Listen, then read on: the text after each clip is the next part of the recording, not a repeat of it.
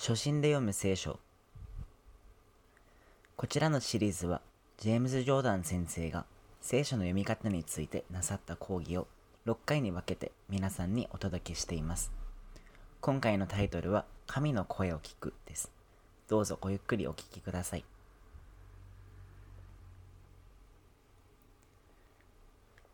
今日はどのように聖書を読めばいいのかという題目でお話しいたします。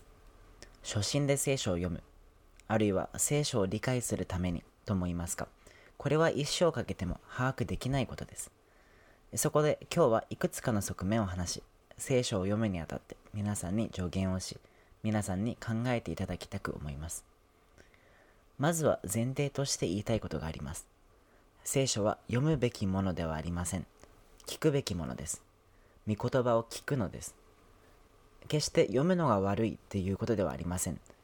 しかし聖書は何度も聞きなさいとは言いますけれども、あまり読みなさいと命令することはないんです。主が仰せになったのは、読めよイスラエルではなく、聞けよイスラエルでした。何度も念を押して、御言葉を聞くように教えています。聞く方が読むことよりはるかに大切なんです。ですから、御言葉を読むことを考える以前に、御言葉を聞くっていうのがどういう意味かを考えたいです。そうでなければ聖書がどのように書かれているのかを理解することができません。そもそも聖書というのはいつ書かれたものなんでしょうか？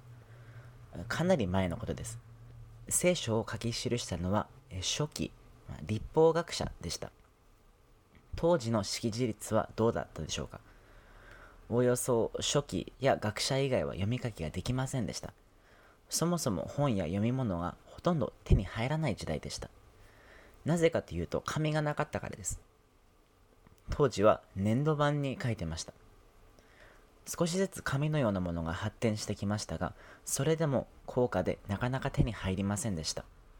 羊の皮が平べったくされたり、えー、それが紙として使われたりしましたし、エジプトではパピルスが少しずつ出てきました。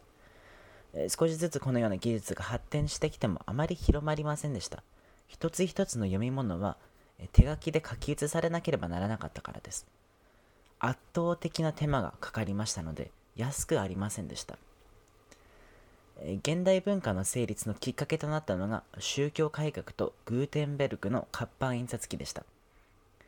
でもグーテンベルクの活版印刷機が発明されても本は簡単に手に入るものではありませんでした。紙そのものが高かったんです。高価でした。もう一つのきっかけとなったのが産業革命でした。産業革命のおかげでやっと紙の製造が製造技術が発展して本が一般人の手に届くようになりました。本が一般人の手に届くようになったのは実はここ数百年の数百年の間に起こった現象なんです。中世時代は聖書を講談に、えー、鎖で縛っていた一般人に読ませなかったっていうふうに、えー、クリスチャンがまあ、改革派ですかね、えそういう間でよく言われて、言われるんですけれども、それはそれは当然なんです。それだけ高級なものでした。中世時代にどこそこの教会の聖書を中古で、えー、古本として Amazon に出品したらいくらくらいで売れると思いますか ?100 万になるかもしれません。全部手書きなんです。初めから最後まで綺麗に装飾されていて美しく仕上げられた聖書がそれぞれの教会に一つありました。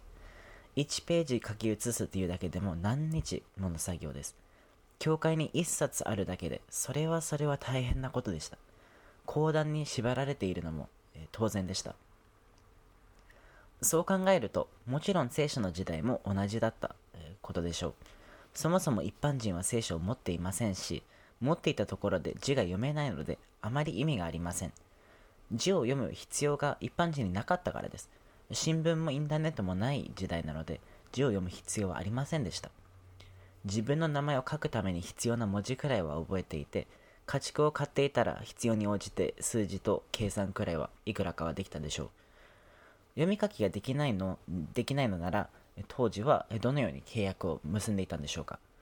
例えば、人から土地を借りたいとしましょう。そういう時は古代は初期、立法学者のもとに行きました。初期が契約上を認証し、長老が印を押しました。記録のために契約の写本も作られて保存されました。自分の写本を持っていても読めないので自分で写本を持つこともなく記録が残されているところに写本を保存,、えー、保存依頼しましたこの契約に承認したことを証しするために必要な文字だけを覚えていました。そう考えると初めから神の言葉は読まれるためではなくて聞かれるために意図されて書かれたことがわかるでしょう。もし読まれることが神様の第一優先だったとしたら私たちを違う風に想像することもできたでしょうしあるいは出エジプトと同時期に産業革命を起こすこともできたでしょう。初めから人間一人一人に聖書を持たせることもできたでしょうしえでもこう言うと驚くかもしれませんが神は神様は何よりも聖書を聞いてほしいということを思って御言葉が聞かれることを優先して御言葉を書かれました。それを念頭に置くと聖書がどのように書かれているのかをよりよく理解することができます。聖書の書かれ方を見るとかなり特徴的です。小説や新聞記事のようには書かれていません。聖書は唱えられることを意図して陰文で書かれています。一度二度呼ばれるためではなくて何度も繰り返し聞くと理解できるように書かれています。私たちは章や説に分類されている聖書を手元に持っています。私たちの聖書もサムエル記などを上巻下巻に分けていますしこれらは全て後から付け足された編集の結果なんです。もともとは章も説もないですしサムエル記は1冊ですしエズラ記ネヘミヤ記も1冊ですしの後々の、えー、編集によってこのような、えー、ものが付け足されました。聖書によっては段落構成になっている聖書もありますし一節一節別段落になっている聖書でそのように構成されている聖書もありました。今もあります。えでも聖書はもともとは、えー、章や説で書かれているのではなくて段落で書かれているものでもなくて陰文で書かれました陰文は、えー、しばしば、えまた and という言葉で始まりますそうした方が聞いていて覚えやすいからなんです、えー、聖書を、え、少し引用すると、例えば、創世記一章のところ、えそのまたという言葉を意識して読むと、このようになります。はじめに神は天と地を創造された。また地は混沌として。また闇が深淵の表にあり。また神の霊が水の表を動いていた。また神は言われた。光あれ。また光があった。また神は光を見てよしとされた。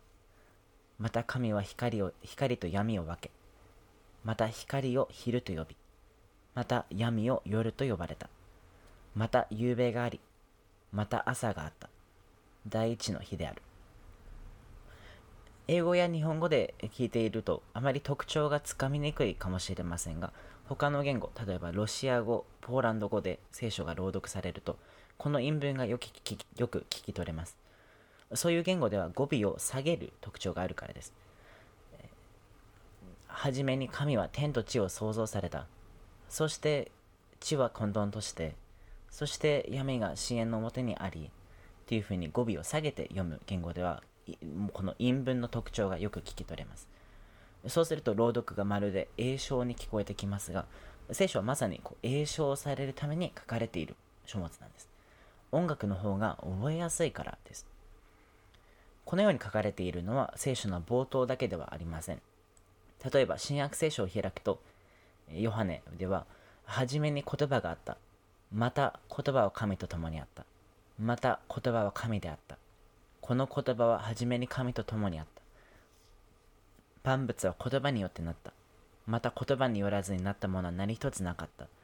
またがあるところもないところもこのような韻文であることがリズムで書き取れリズムで聞き取れます。このような陰文は聖書に至るところで見られます。聖書を読むときには、この音楽を意識して読みましょう。音読をすると流れを汲み取りやすくなります。流れを汲み取って読みましょう。この聖書のリズムを肌で感じましょう。御言葉にはリズムっていうものがあります。聖書は何度も繰り返し聞かれることを前提に書いています。自分の写本を持っていない限り、人はシナゴグ、街道かどこかに行きでもしない限り、御言葉を聞くことはできませんでした。イエス様がお生まれになる前の教会では、安息日ごとに旧約聖書が読まれたと書かれています。教会史を通してこれが普通でした。中世時代も宗教改革時代も同じように、毎週日曜日礼拝の中で御言葉が何章も朗読されました。旧約聖書から何章、福音書から何章、パオロ書簡から何章、決まった文が朗読されて1年間で聖書を読み通すように仕組まれていました。このような礼拝様式は、究極をめいた礼拝、ルター派のような礼拝、よくそのような、固定観念があるんですけれども、決してそのような究極をめいた礼拝でも、ルター派のような儀式的な礼拝に限ったものではなくて、ただただグーテンベルク以前の習わし、慣習に過ぎません。皆様に、えー、御言葉を何度も聞いてほしいのなら、回収に聖書に精通していてほしいのなら、教会で朗読する以外に方法がなかったので、礼拝の中でこういうふうにあの聖書を何章も読むっていう、え、ことが普通でした。目下の私たちは誰もが家で自分の聖書を読める時代を生きています。え、そのためでしょうか。礼拝の中で朗読する箇所といえば説教箇所ぐらいでしょうか。でも200年前、300年前は話が違いました。当時、読み書きには訓練が必要でした。まあ、今では物理学で博士号を取るようなものだと、まあ、言えましょうか。読み書きというのは今の時代は簡単ですけれども当時はかなり複雑でした。言葉の間にスペースはありませんし母音も省かれましたし一連の記号が並べられているだけで暗号を解く訓練がされていなければ読むことはできません。誰にでも読みやすいようにルールをルールが決まっていたのも時代を通して発達していた発達してきたものなんですけれども当時は読み書きはとても難しかったです。今の私たちは御言葉の朗読を教会でも個人でもあまり聞かないことでしょう。でも聖書は朗読されるために何度も何度も私たちが繰り返し私たちに聞かれるために書かれているのです。初めて読んで理解できるように書かれていません。何度も繰り返し聞いて初めて理解できるように書かれているのです。一例として、ロバート・フロスト氏の、詩「雪の降る夕方森によって」を朗読しますから聞いてください雪の降るよ森に立ち止まるロバート・フロストこれが誰の森なのか知っている彼の家は村にあるのだがここで私が泊まるのは見ていない。雪に覆われる森を見つめている私を。私の子馬は奇妙に思っているはずだ。近くに農家もないのに。森と凍った湖の間に泊まることを一年で最も暗い夜に。彼は自らバグの鈴を揺らす。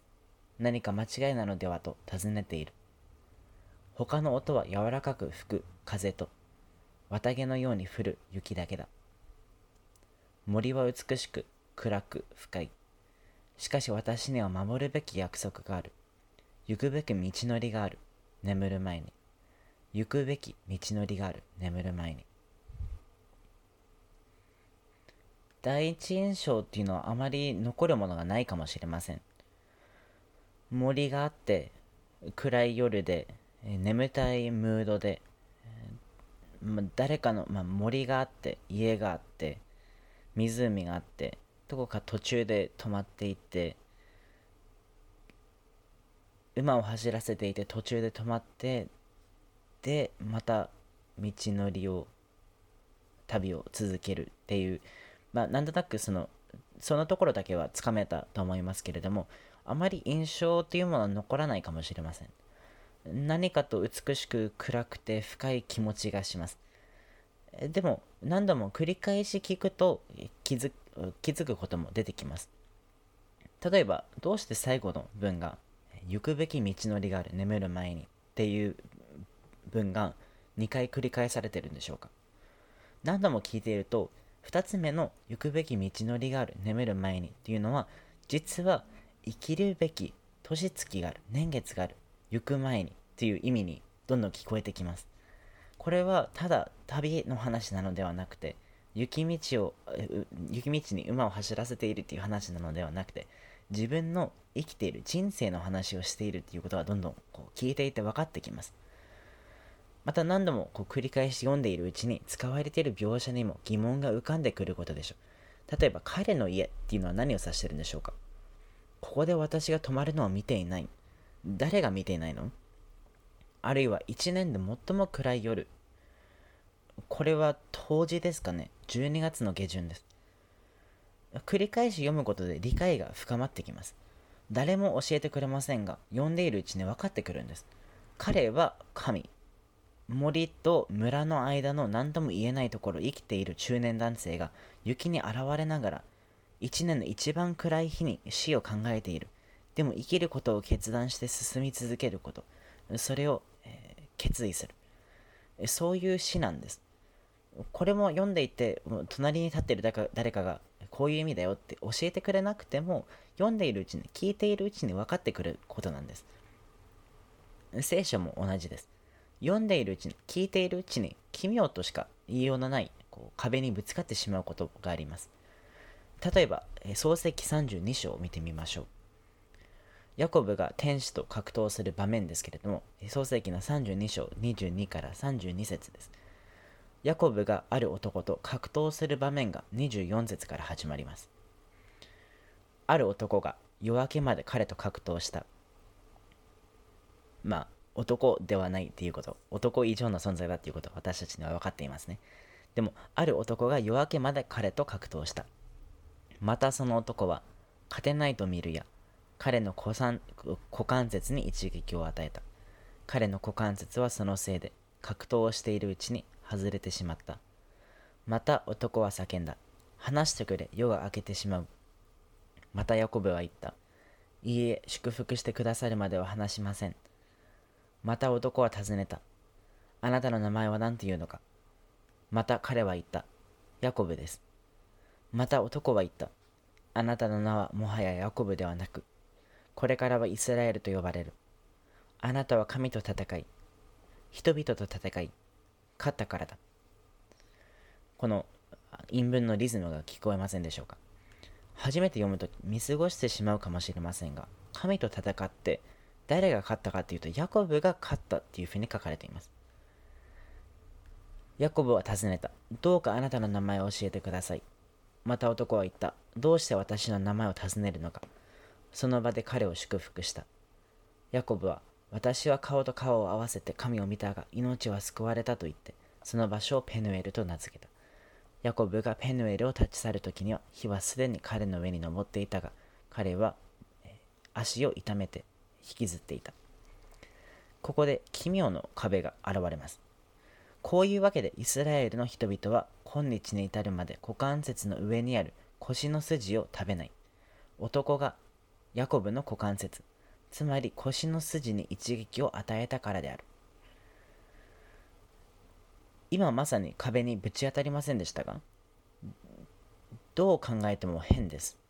ヤコブの足が痛められたから、だから私たちはこの動物のこの部分を食べない。この関連性って何なんでしょうか？どう考えても私たちにとっては自然な結論ではありません。奇妙です。ヤコブの桃に触れたから腰の筋は食べない。思わず途方に暮れてしまう話の結論です。このような箇所が聖書にもいくつも出てきています。聖書は一度読んで理解するための書物ではありません。繰り返し聞いていて理解が深まっていく書物なんです。これを一回で読んで理解できる人は誰もいません。どこにもいません。男、これは神であり、人である。神であり、見つかりである方なんですけれども、男はヤコブの、えー、股関節に一撃を与えた。でも、なんで股関節なんでしょうか？どうしてそこを負傷させたんでしょうか？少し考えていると、同じ創世記の中で、何章か前に、アブラハムが腰の辺りを、傷つけられたエピソードが出てきますよね。割礼の時です。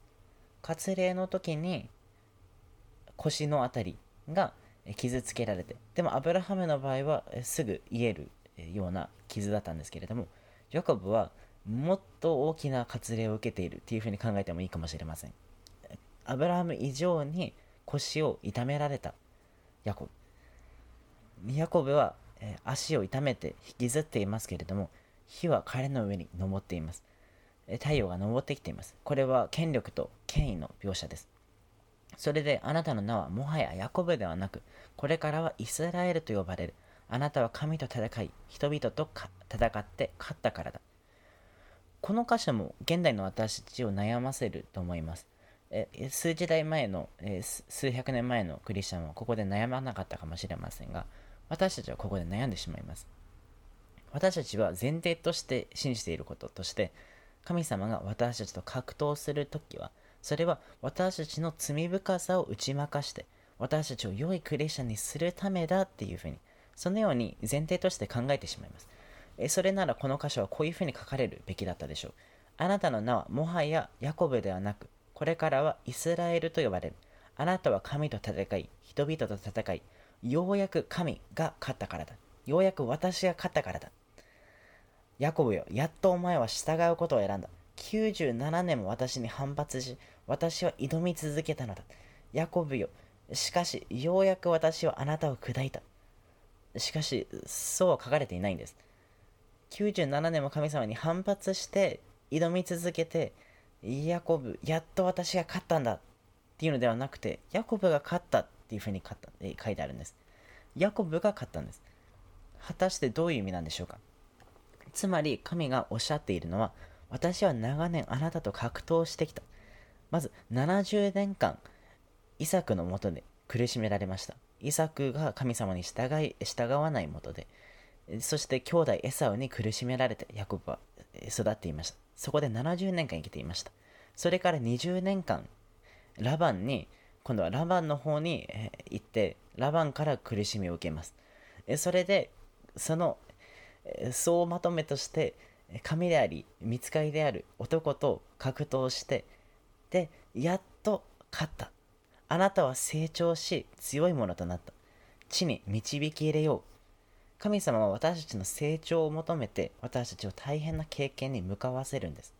私たちを死に至らせないものは私たちを強くするっていうニーチェの言葉をっていうニーチェの言葉があるんですけれども彼の文脈ではないんででは彼の文脈では間違っていますがここに少しの真理があります私たちを死に至らせないものは私たちを私たちを強くするっていうふうに言いましたが実は神様は私たちを死を通して復活させること、死を通して私たちを強くするんです。しかし、これはまた何でしょうか？神に勝った印としてヤコブに不自由を与えるんです。アブラハムの新しい飯に際してこう割礼を施した時と似ています。でも今回は長続きする痛みと不自由です。逃げることも戦うこともできませんでした。ヤコブは羊を飼っていましたから、以前は羊が逃げると追いかけ回すことはできたでしょう。でも今、そういうことはできません。足を引きずっていっては羊を追いかけることもできません。今回は息子に頼まなければならないんです。その後からはヤコブが羊を飼うのではなくて、ヤコブが息子を、えー、収めて、息子をこう息子に羊を飼わせるっていうこと言葉の一本勝負になるんです前は自分がヤコブ自身が直接や言ってきたことが今は言葉を使って息子たちを動かして息子たちを治めることを通して羊を飼わなければならなかったんです羊を飼うことってそれは難しいんですけれども人を飼う、人を治めるっていうのはもっと大変なことなんです。でもそれができるほどに強くなった。あなたは人と神と戦って勝ったっていうことはそういうことなんです。ヤコブは言葉だけで権能を発揮せざるを得なくなりました。成長していなければ決してできかねることです。それだけ成長した印をいただきましたが、息子たちがヤコブに従い始めたのは一朝一夕の話ではありませんでした。これまでにない難しい注文を受けたのです。神様に似て言葉だけで収めるようにと要求されました。つまり、王なる支配者というようなステージから預言者なる支配者へと昇格されました。ヤコブは成長していたんです。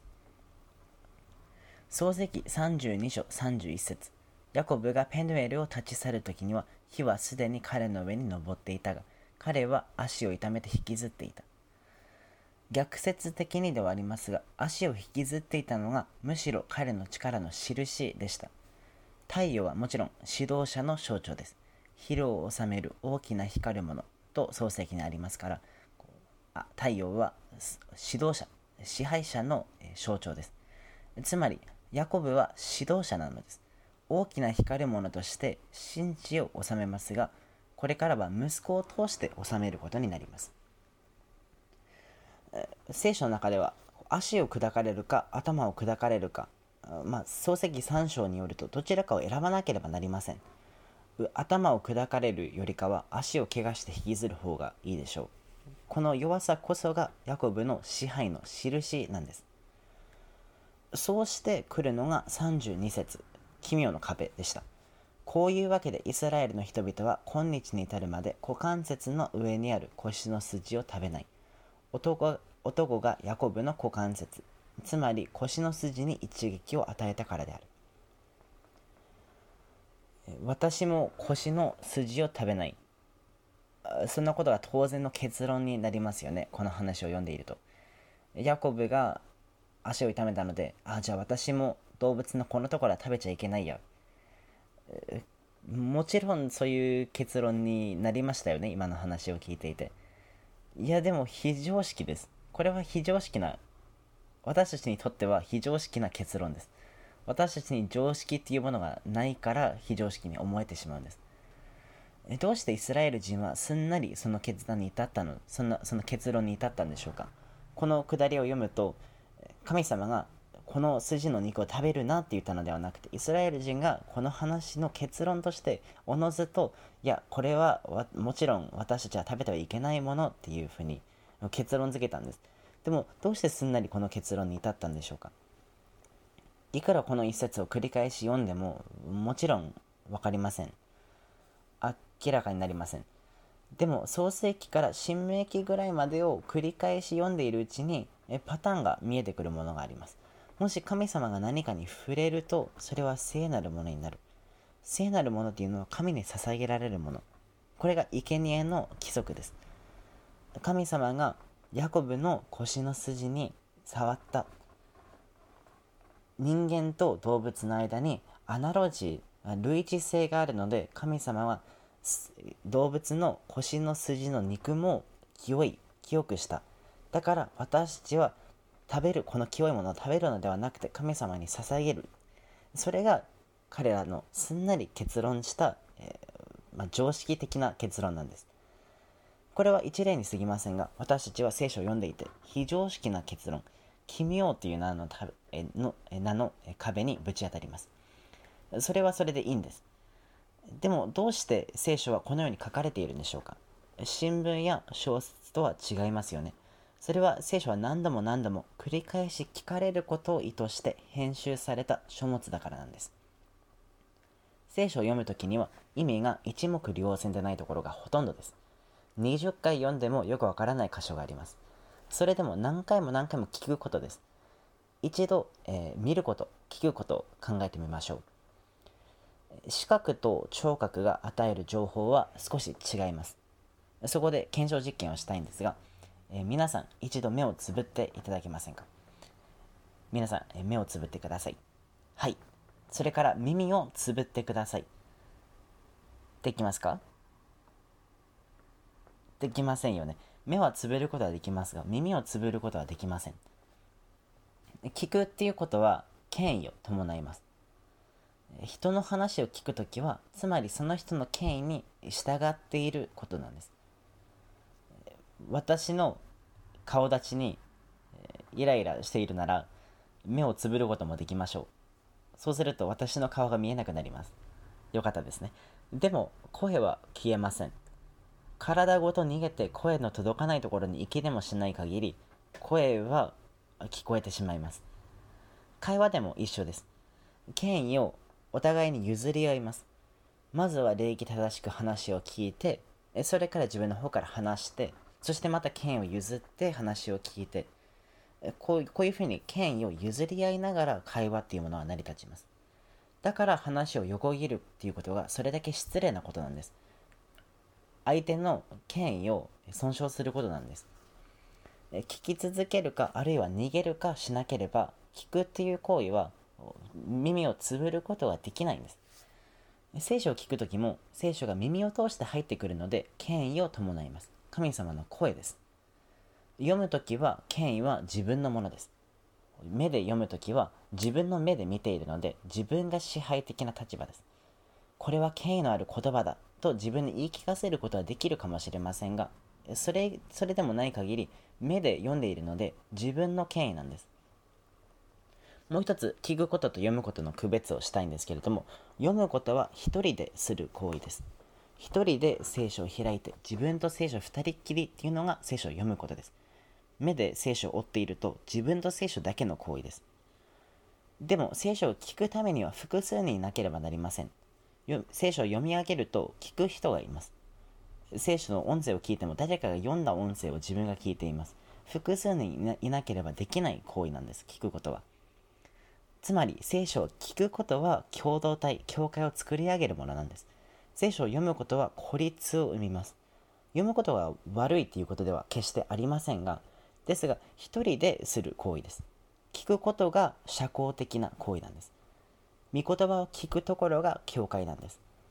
神様は私たちに御言葉を聞くように望んでいます。聞くことは第一に権威がある行為であり第二に教会共同体を作り上げますがその他の区別もあります。もう一つ目に入ってくる情報は非人格的なものです。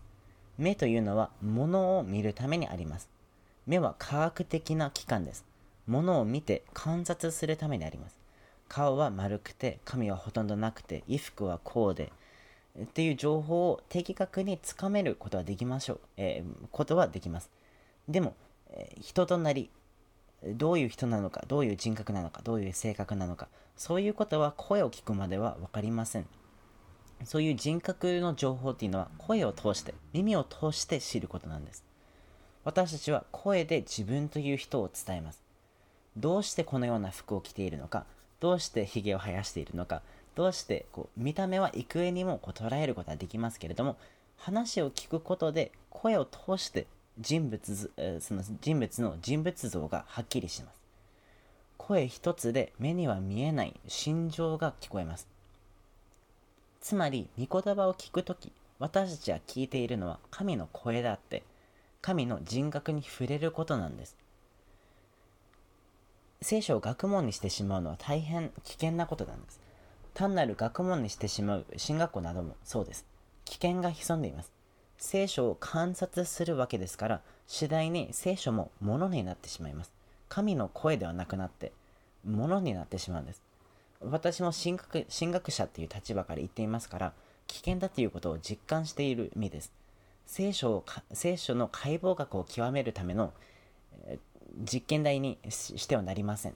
聖書は実験台ではなくて神様の御声なんですから。聖書を声に出して読むときには神様の声、御声が聞こえます。神の神にはたくさんの声があります。無限の音色、無限に豊かな声を響かせますから、こう聖書を読んでいると、時には画家のような御声、時には詩篇6編のような御声、時には黙示録のような御声です。その御声が神様の人格を示してくださるんです。神と接して神様と関係を持つためにはどうしてもその声を聞かなければならないんです。ですから聞く聞くことには権威があり共同体を作り上げるそして人を明示する力があるのです。人格を示す力があるんです。これは見ることにはありません。見ることは自分の支配がの世界です。自分の世界です。おおよそ目は支配の機関で、耳は服従の機関なんです。次に聖書の中で繰り返されている言葉があります。私たちは読み飽きてし読み飽きてしまうので、少し言葉を変えてみせるこう悪癖がついてしまついてしまっているんですけれども、それは良くない傾向です。聖書は初期的な言語、つまり読み書きができる集団のために書かれています。陰文で書かれて、えー、朗読されました。決して口語、話し言葉ではありません。もし話し言葉が分かれば聖書の朗読も理解できましたが、聖書は話し言葉ではなくて格調高い言葉で書かれています。専門用語もありますしそのような専門用語が繰り返されています。例えばエリスエリザベス女王時代の、まあ、シェイクスピアの英語の、えー、英語に似たようなものかもしれません。格調高い言葉で書かれています。聖書は聖書を教えてくれる聖書の聖書を専門とした教師がいて理解を導いてくれることを前提に書かれました。もちろん教師も牧師も絶対的な権威を持っていませんが案内役をしてくれます。聖書は神殿語神殿の言葉で書かれていますから神殿語を学んでいる者たちに導かれなければ導かれなければなりません。聖書はあなたが一人で読むためにそれを意図して書かれたものではありません。共同体の中で専門家の導きのもとで他の人と共に聞くことを意図して書かれました。そもそも私たちが手に取っている聖書は誰かが翻訳したものです。翻訳者は言語学者の研究に頼っています。言語学言語学者はどういう人なんでしょうか？カトリックなんでしょうか？自由主義なんでしょうか？そもそもクリスチャンじゃないこともあります。でも、遡っていくと、聖書一つにしてもかなりの人手が関わっているんです。聖書の最初の5書、創世記から新明記には、えー、は幕屋に収められました。祭司によって民に教えられました。祭司の指導のもと、レビ人が各地の街道、シナゴーグで教えました。聖書はこう考えると、大衆文学ではありませんでした。神殿、えー、神殿文学っていうくくりでした。モーセ5書にか、えー、限らず、エステル記、画家、福音書など、すべてが、えー、一般の言葉ではなくて、大衆の言葉ではなくて、神殿語、神殿の言葉で書かれています。このような誤解がよくあります。誰かがエステル記を、えー、書いたとします。誰かがエステル記を書いて、これが大衆の、中で大人気になった。それで学者たちが何百年間か会議を開いて、その挙句にエステル記は、まあ、聖典に含めようっていうふうに、えー、結論した。かえってこうユディット記、えー、そういうのは、まあ、えー、それも誰かが書いてもうこれも人気になったものなんですけれどもまあいい話だけどでも聖書に含めるまあ聖書には及ばないかな。聖典には入れられないからこれは続編に入れよう、そういうふうに聖書が成り立ってったっていうふうに、え、考えてしまう人もいるんですけれども聖書はそういうふうに書かれたのではありませんこういうわけではなくてエステル記は最初から聖典として最初から聖書として神殿語で書かれています。使われている言葉も神殿を描写するものです。エッセル記の中でアハスエロス王が出てくるんですけれども、その王室は神殿でいう死聖城なんです。そこに入ると殺されてしまう。その周りには園が囲っている。すべてこう神殿を想起させる描写で書かれています。聖書を熟知している者が聖書を書いているという意識自意識を持って神殿の言葉を用いて書いた書物なんです例えば画家もそうです素晴らしい、えー、恋歌恋の歌ではありますが使われている描写を聞くと神殿とイスラエルの地を描いています。画家の幻の中でソロモンはソロモン以上の存在。神殿そのものになるんです。これも神殿語で書かれているんです。聖書を書いた人々は神殿語に精通していて自分は今聖書を書いているという自意識を持って書いていました。聞くことについてもう一つだけ言いたいのですが御言葉を聞くためには神殿の伝統の中で訓練された教師が必要になりますこれに加えて神様は生産台生産を囲って御言葉を聞くところを祝福されます神様の御声を聞くためには神様がおられるところにいなければなりません。神様は私たちが生産に預かるときに特別に私たちと共にいてくださいます。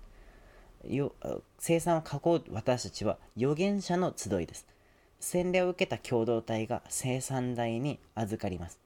使徒行伝2章のように私たち一人一人が預言者として集まっていますからその中に精霊が動いています。そそういう共同体共同体の中で聖書が生きて働かれます。最後に言いますが、聖書は秘義です。手ほどきされなければなりません。秘儀ですが、秘密はすべて聖書の中で明かされています。ある意味、聖書全体はイエスの例え話のようです。聖書を読んでも混乱しかしない人もいるんです。イエス様もどうして例え話で話すのか、え説明しましたけれども、あなた方には秘儀は、え秘儀を知ることが許されているが、あの人たちには許されていないからである。ある者には聖書が理解されて、ある者たちには理解されないのは秘儀だからです。イエスイエス様が話した例え話は決して簡単ではありませんでした。逆説で逆説的なもので聖書の中でも一番難しい箇所かもしれません。でも洗礼を受けて教会の中で御言葉を聞いている者は何度も御言葉を思い巡らすことで次第に得得して悟くなっていくのです。自由主義神学の発端がここにあります。生産式には興味がない。洗礼も見くびる。大学の進学科で進学科で集まって学者同士で固まって意見を交わすだけで普通の人と会って聖書を一緒に読むことをしないしかし人一倍目、えー、人一倍目立たない人でさえ他の人がどうしても聞かなければならない洞察を持っているものですもしかしたらいつも目立つ人よりもたくさんの洞察を持っているかもしれません生産式に生産台をを囲って聖書を一緒に聞く共同体、教会の中で聖書を読むことです。例えば、私も以前ある時、清い食べ物と汚れた食べ物について講義をしていましたが、汚れた動物は蛇に似ているということを話しました。蛇は這いつくばって、チリを食べるものです。創世記3章14節では、神である主は蛇に向かって言われた。このようなことをしたお前はあらゆる家畜、あらゆる野の獣の中で最も呪われる。お前は這いずり回る生涯にわた這いずり回り生涯にわたって塵を食べることになる。この話をしましたが、えー、そうしたら、えー、話し終わった時に10歳ぐらいの女の子が、えー、私のもとに来て私に聞きました、え蛇は塵を食べると言いましたよね、そして人は塵から作られたっていうふうにもう聞きました。えっていうことは蛇は人を食べるっていうことなんでしょうか？そのように聞,、えー、聞きました。こう世にも稀な洞察です。私も気づきませんでしたが、まさにそうです。サタンは吠えたける獅子です。私たちを食らおうとしているのです。その洞察も創世記の冒頭から隠されていた秘儀でした。キリストの体に入らなければ蛇の体に入ってしまう。そういう始末になってしまうのです。予言的な共同体の中で御言葉を聞いていると、このように思わぬところから新しい洞察が生まれてくるのです。